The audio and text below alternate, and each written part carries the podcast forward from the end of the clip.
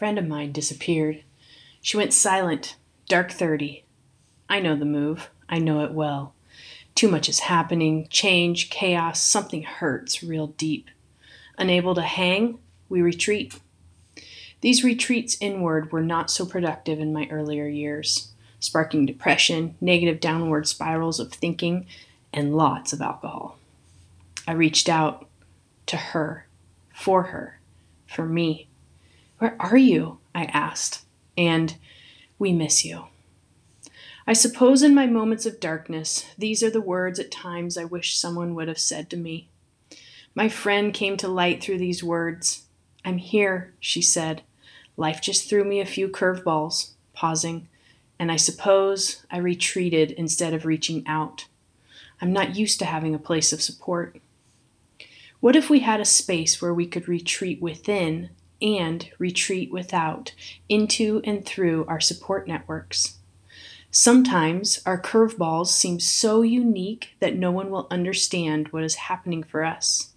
I've found over the years when I say the thing, really say it out loud in a group of trusted allies, there is always a thread of connection and support.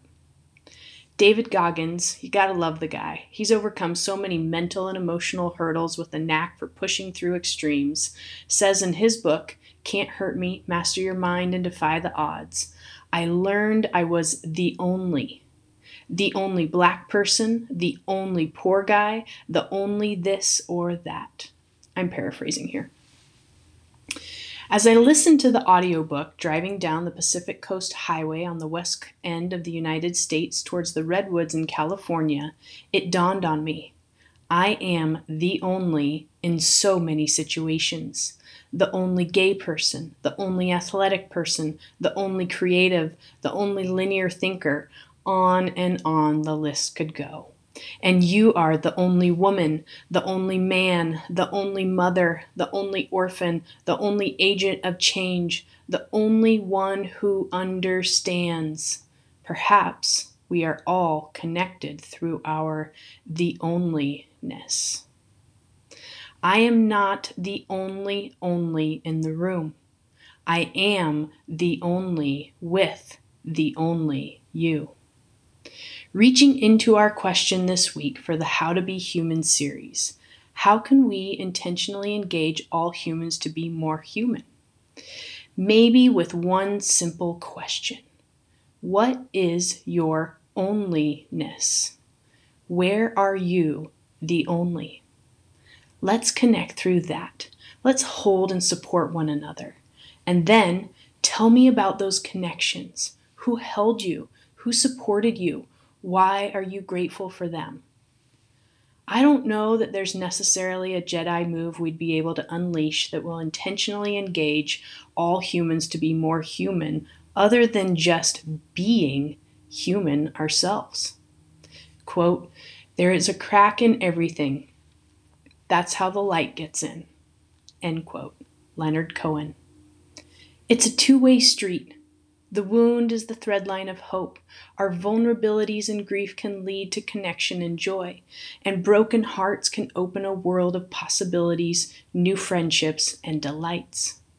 Perhaps this question, how can we intentionally engage all humans to be more human, is more of an internal job. We make the choice to share who we are, where we hurt and are fractured, not in hopes of healing, not in hopes of connection, but rather because we are human. And this, this being human, the acknowledgement of our essence, is where we can really begin to create. So it is upon me and upon you and you to intentionally engage ourselves to lean in to listen deeper to that pulsing beat in our guts, a rhythm so sweet it cannot be muffled. I had a conversation with a new friend last week. Her name is Judy Clark. She is a mindful self compassion coach with a background in psychology. She taught me the simple essence and difference between empathizing and compassion. Empathizing means you identify with another human's story which can be great for perspective taking, shifting, while making someone feel seen and heard. although it also reinforces the story. Compassion means you recognize another human's moment of suffering without over identifying. You can put your hand on your heart and say, Ah, this is a moment of suffering. May I be kind to myself in this moment. Try it. It just feels different, like a warm, enveloping blanket of love.